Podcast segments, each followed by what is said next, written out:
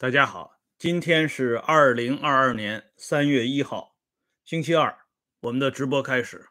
今天我们开始给大家介绍啊，这么一到两期的节目，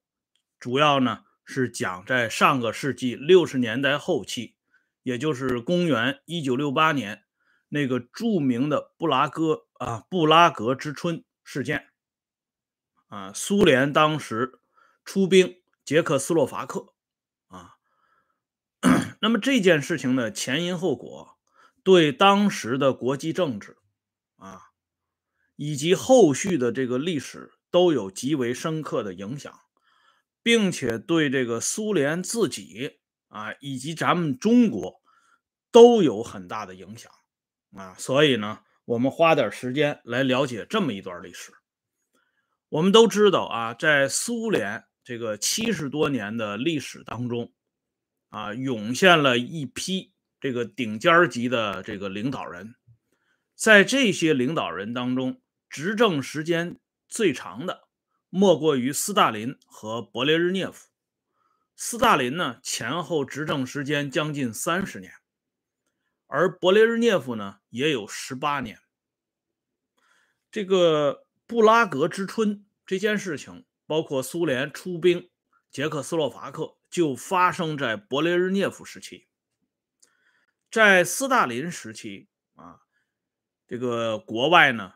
对苏联本国啊谁来接替斯大林，就曾经有过一段这个呃曲折的猜测。不过这个猜测呢不是特别准。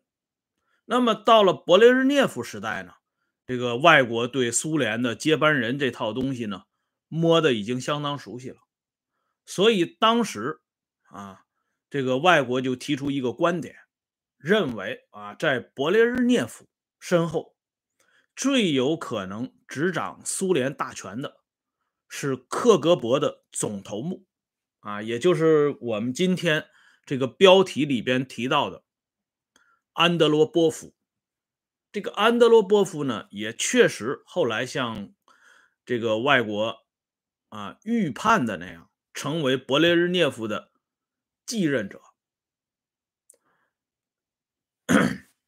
那么，安德罗波夫在这次1968年出兵捷克斯洛伐克过程当中扮演了一个什么样的角色？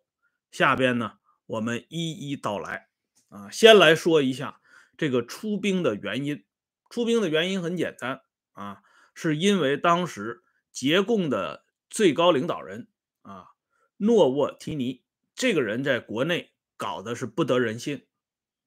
所以大家公推由杜布切克来接替这个老诺啊，担任捷共的第一把手。这个杜布切克呢，他是一个比较开明的领导人，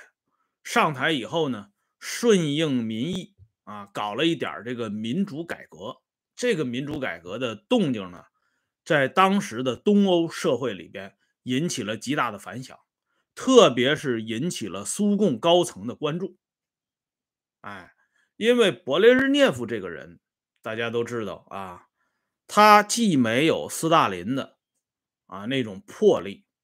也没有赫鲁晓夫的那种开明啊，他不是一个拨乱反正型的人才，相反呢，他是一个守缺。守城的这么一个人，所以他这个思想上啊非常保守，因此他对于捷克斯洛伐克出现的这个啊所谓的布拉格之春，那是非常不满意的。但是勃列日涅夫这个人呢，包括西方的一些领导人接触过勃列日涅夫的人都承认一点，就是说勃列日涅夫这个人。比起他的前任赫鲁晓夫，无论是穿着打扮呢，还是言语谈吐啊，以及待人接物，他比赫鲁晓夫显得更文明一些，显得更庄重一些，显得更和蔼一些。哎，这个 当时这个尼克松啊，曾经多次接触过勃列日涅夫，他就说勃列日涅夫是一个感情非常丰富的人啊。这个眼窝里经常含着一汪泪水，哎，时不时呢，这眼泪珠子噼里啪啦就掉下来了，给人感觉他貌似是一个人情味很浓的这么一个苏联的最高领导人啊。这与以前的那种啊，斯大林的铁面无情，还有赫鲁晓夫的这种啊粗鲁啊草率，形成非常鲜明的对比。哎，而且勃列日涅夫这个人呢。对这个生活起居啊，对一些细节拿捏的还非常到位，哎，所以西方这边呢，对勃列日涅夫的感情是很复杂的，复杂之归复杂，但是勃列日涅夫对他麾下的这些华约国家的感情始终是非常单一和单纯的，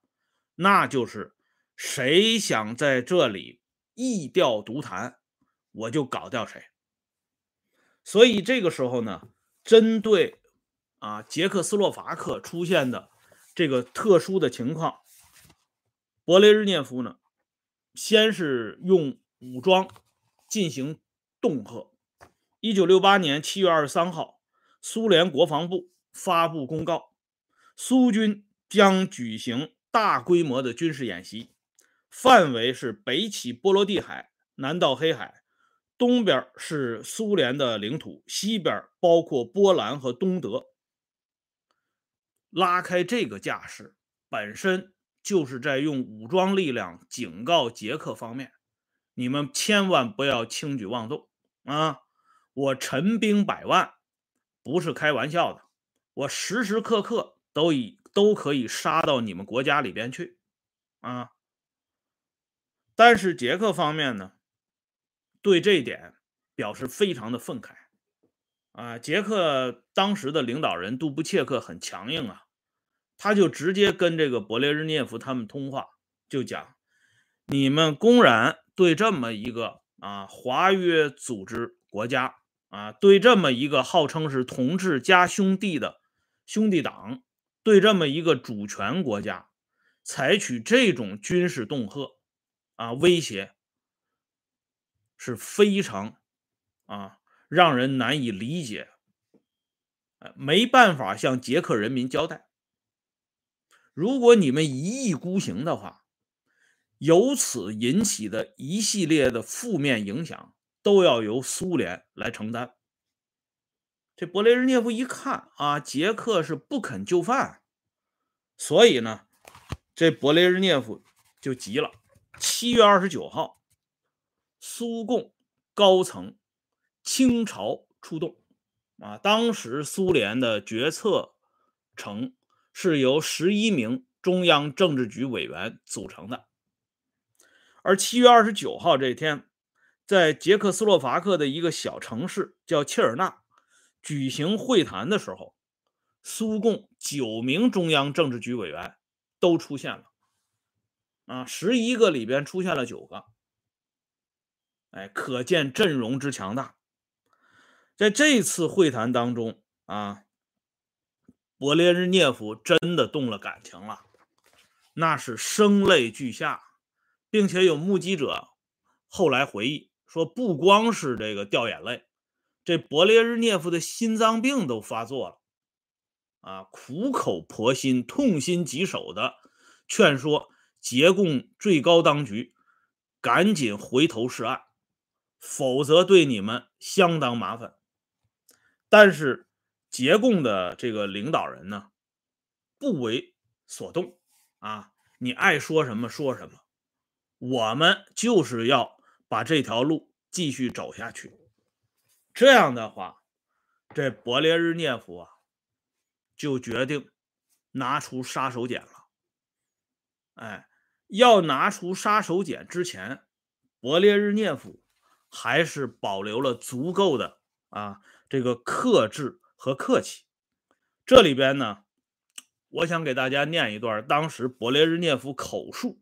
的一段文字啊。从这段文字里边也可以看出，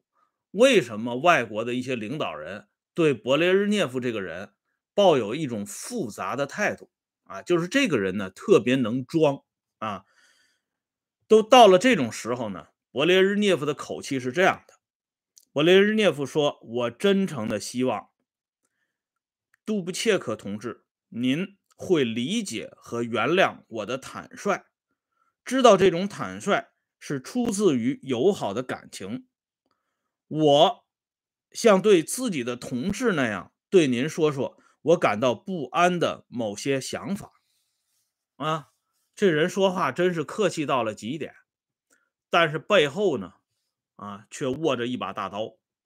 哎，那么接下来呢，这勃列日涅夫就把脑袋转向到他们自己的小圈子里了，开始商量出兵捷克斯洛伐克这件事情。在这件事情上啊，说实话，苏共高层分歧是非常明显的，在党内仅次于啊勃列日涅夫的第二号人物苏斯洛夫。啊，这个人的资格非常老，这个人的资历呢，有点像中国党的陈云，哎，他是斯斯大林时代啊最后提拔的一位关门弟子，啊，斯大林最后一次主持中央全会上选举产生的苏共中央书记处书记，这个人呢，长期把持意识形态领域，哎，在这个苏共高层。可以说是举足轻重。苏斯洛夫是反对出兵的，他认为呢，这样做的话呢，不仅无济于事，反而会给这个自己的国家以及周边的这些兄弟国家带来一些意想不到的麻烦。万一收不了场，这个尴尬的局面恐怕还是由我们自己来背锅。所以，苏斯洛夫主张持重。啊，就是稳重稳妥的处理这件事情，而关键的关键，现在呢，大家就把目光放到克格勃的总头目安德罗波夫身上。这个安德罗波夫呢，在当时苏联国内以及在国际上，是一个呼声比较高的人，因为这个人不同于当时勃列日涅夫他的那个小圈子。啊，勃列日涅夫他是蒂涅伯邦啊，啊，切尔年科呀，啊，吉洪诺夫啊，这些人啊，包括拉希多夫，他们这些人都是勃列日涅夫一手提拔上来的亲信。这些人共同的特点就是能力比较低下，但是拍马屁非常有一套，哎，属于一帮阿谀奉承之徒。但是安德罗波夫这个人精明强干，并且呢。很有头脑，更主要的是，这苏联国内的这些知识分子对安德罗波夫啊高看一眼啊。比如说这个大家都知道的《古拉格群岛》这本书的作者索尔银尼琴，当年这老索被这苏联给驱逐的时候，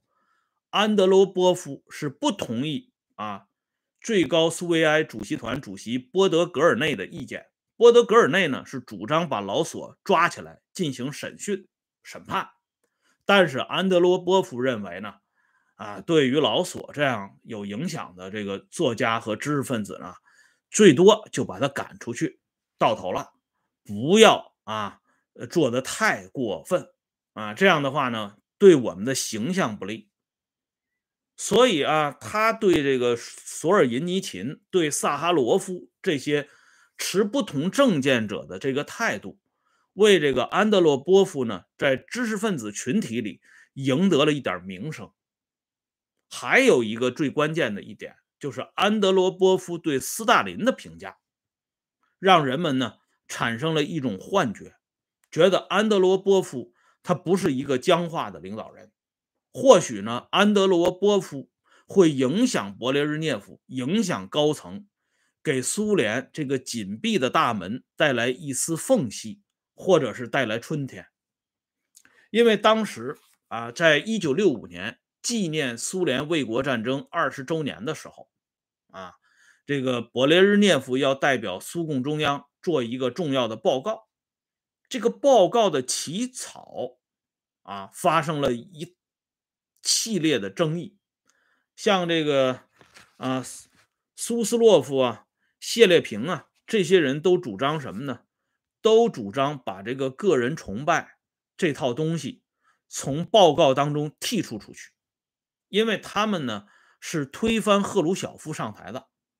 所以他们要把赫鲁晓夫当年在苏共二十大做的这个秘密报告里边的痕迹都要清洗干净。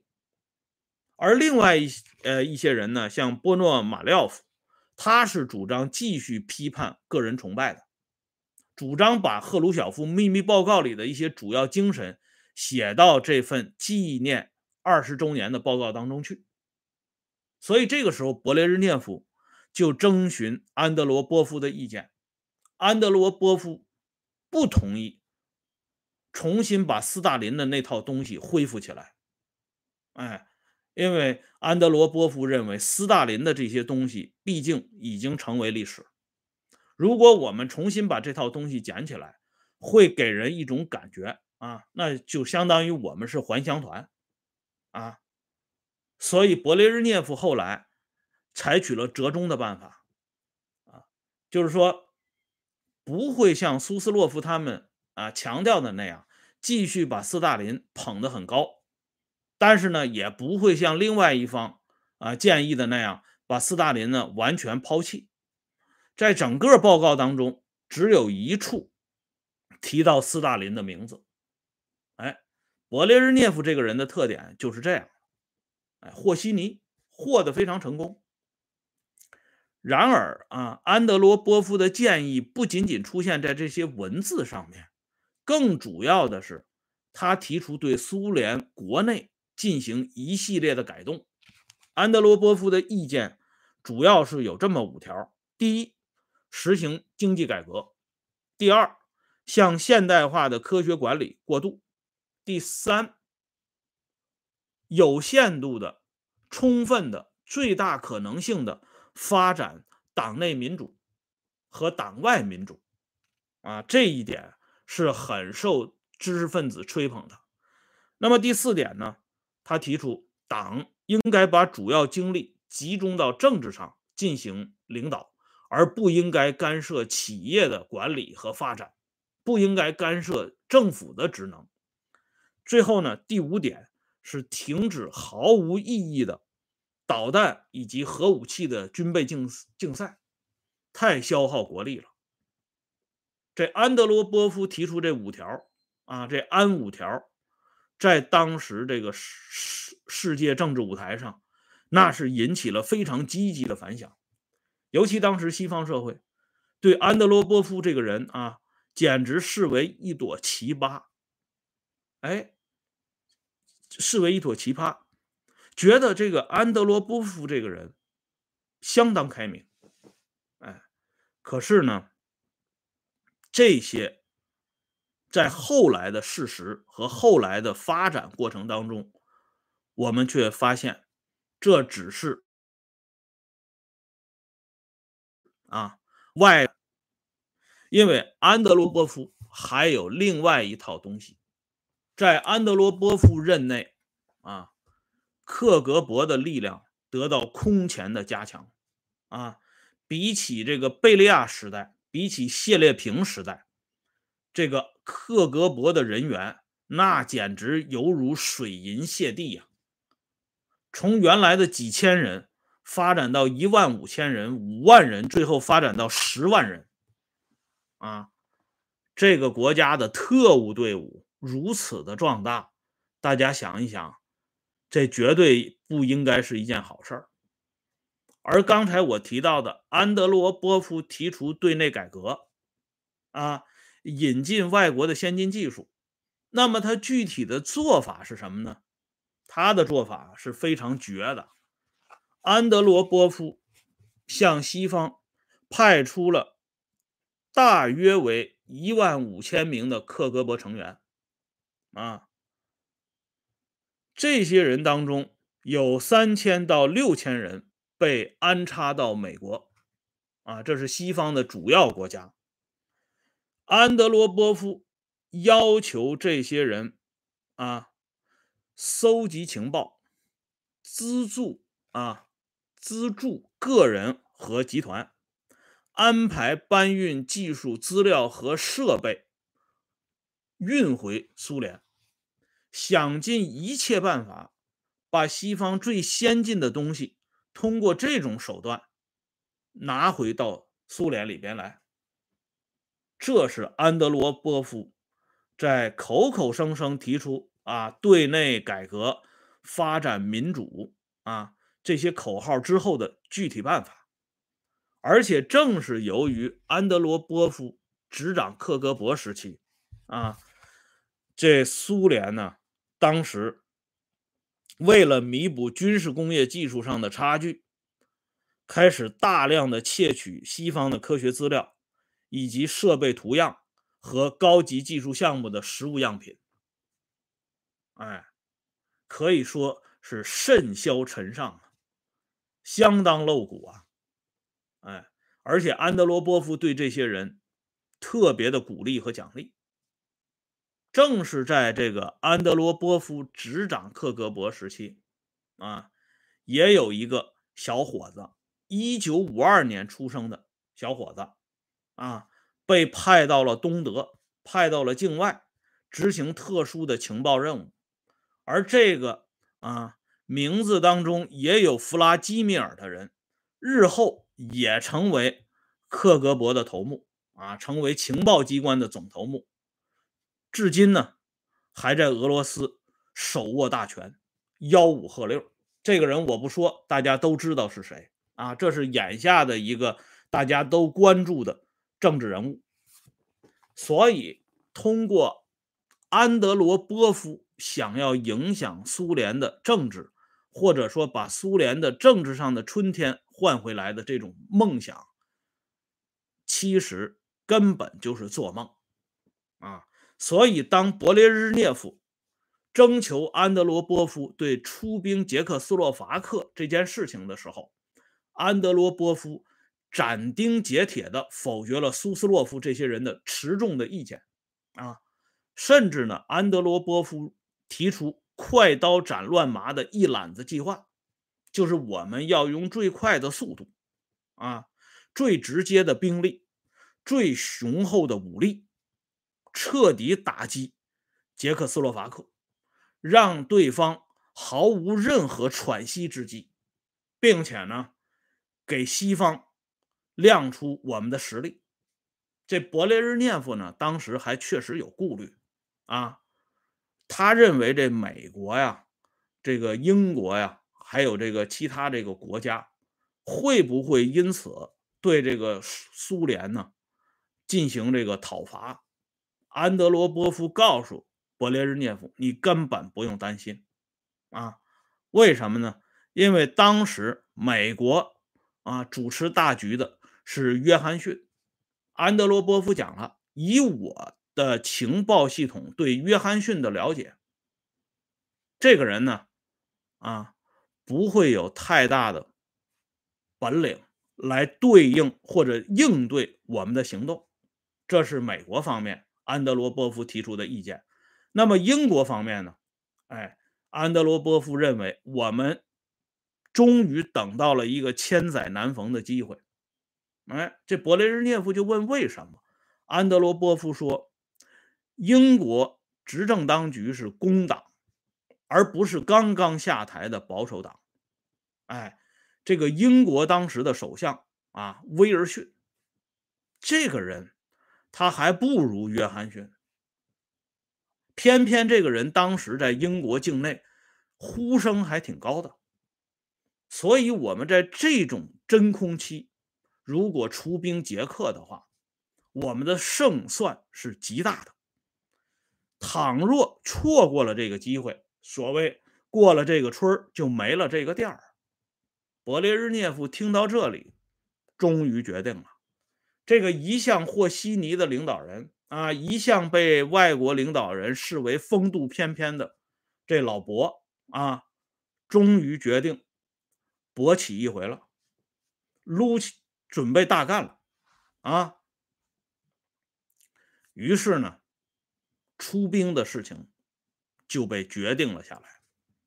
那么具体用什么样的手段能够最快、最直接的撂倒这捷克斯洛伐克呢？啊，安德罗波夫又献上了一条更狠的计策。那这条计策是什么样的计策呢？我们留待明天接着说。感谢朋友们上来打赏支持和点赞收看，欢迎大家关注温相会员频道，经常有更新。今天就有一期会员节目上传啊，一会儿呢，我们的会员朋友可以上线一句啊。